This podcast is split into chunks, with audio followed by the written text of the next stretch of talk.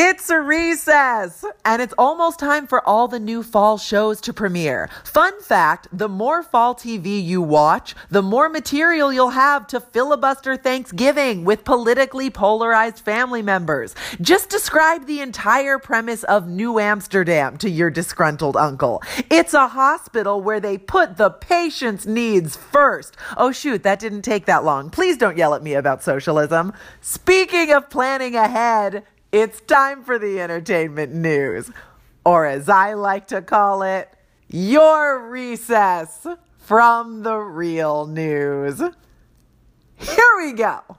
Did you watch the 2007 movie version of The Golden Compass? Mostly enjoy it, maybe think Nicole Kidman could have reined it in a bit, but still walk away enthusiastic about the sequels, only to have them ripped from your hands by a Hollywood uninterested in giving you films of the books you loved most as a child. And yet there's been 99 Fast and the Furious movies, all with the same plot. But I digress. Good news! HBO and the BBC are producing an adaptation of Philip Pullman's His Dark Materials series. It's already been renewed for a second season. That's a pre-premiere renewal. Very rare indeed. Lin-Manuel Miranda and James McAvoy are in it. And it's one of the most elaborate and expensive British projects to date. Probably because every human in the cast also needs to have a magical animal companion, which means either a very high CGI budget or a very high actors getting eaten by panthers budget. Matthew McConaughey was on Jimmy Fallon's show this week and told the story of how he once came face to face with a mountain ram and had to toss his then 6-month-old son Levi 15 feet to save him. Which brings me to my next comment.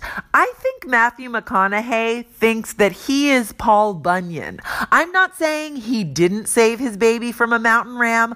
I'm saying that when Matthew McConaughey looks in the mirror, he sees staring back at him the classic American folk hero, Paul Bunyan, the giant mythical lumberjack. I think from time to time, Matthew McConaughey's wife feels obligated to pretend that all of his clothes are special clothes made for giants, but really they are just regular clothes belonging to human-sized Matthew McConaughey. She does it out of love. She wants him to be happy.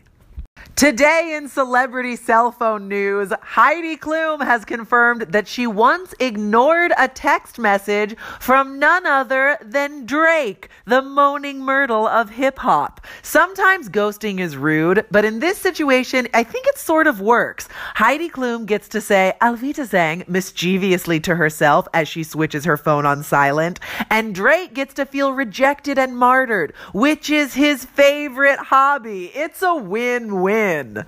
Oscar-winning actress Viola Davis says she has regrets about her role in the 2011 movie The Help. Said Davis, quote, "I just felt that at the end of the day, it wasn't the voices of the maids that were heard. I know Abilene. I know Minnie. They're my grandma. They're my mom. And I know that if you do a movie where the whole premise is, I want to know what it feels like to work for white people and to bring up children in 1963, I want to hear how you really feel about it. I never heard that in the course of the movie." End quote. True story. I saw The Help in theaters with a friend of a friend I didn't know very well, and she liked it so much that I decided it was the end of our relationship.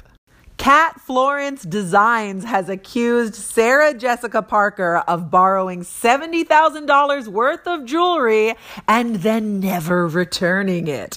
The jewels were allegedly lent in 2016 for a photo shoot, and Parker liked them so much she asked if she could, quote, "personally borrow several pieces of the jewelry to wear for a few months and then return all the pieces," end quote. There's your problem right there. Borrowing anything for more than 4 weeks isn't borrowing anymore. It's "let's see if you remember that I even have this thing you lent me," / are these your jewels? I think these are my jewels. I mean, they're in all of my recent Instagram photos. You're talking crazy, girl. Get out of my house.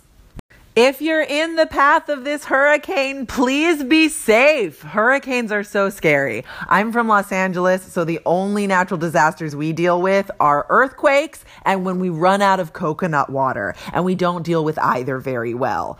Take care, guys. I'm Olivia Harewood, and I will catch you next time. Until then, recess adjourned.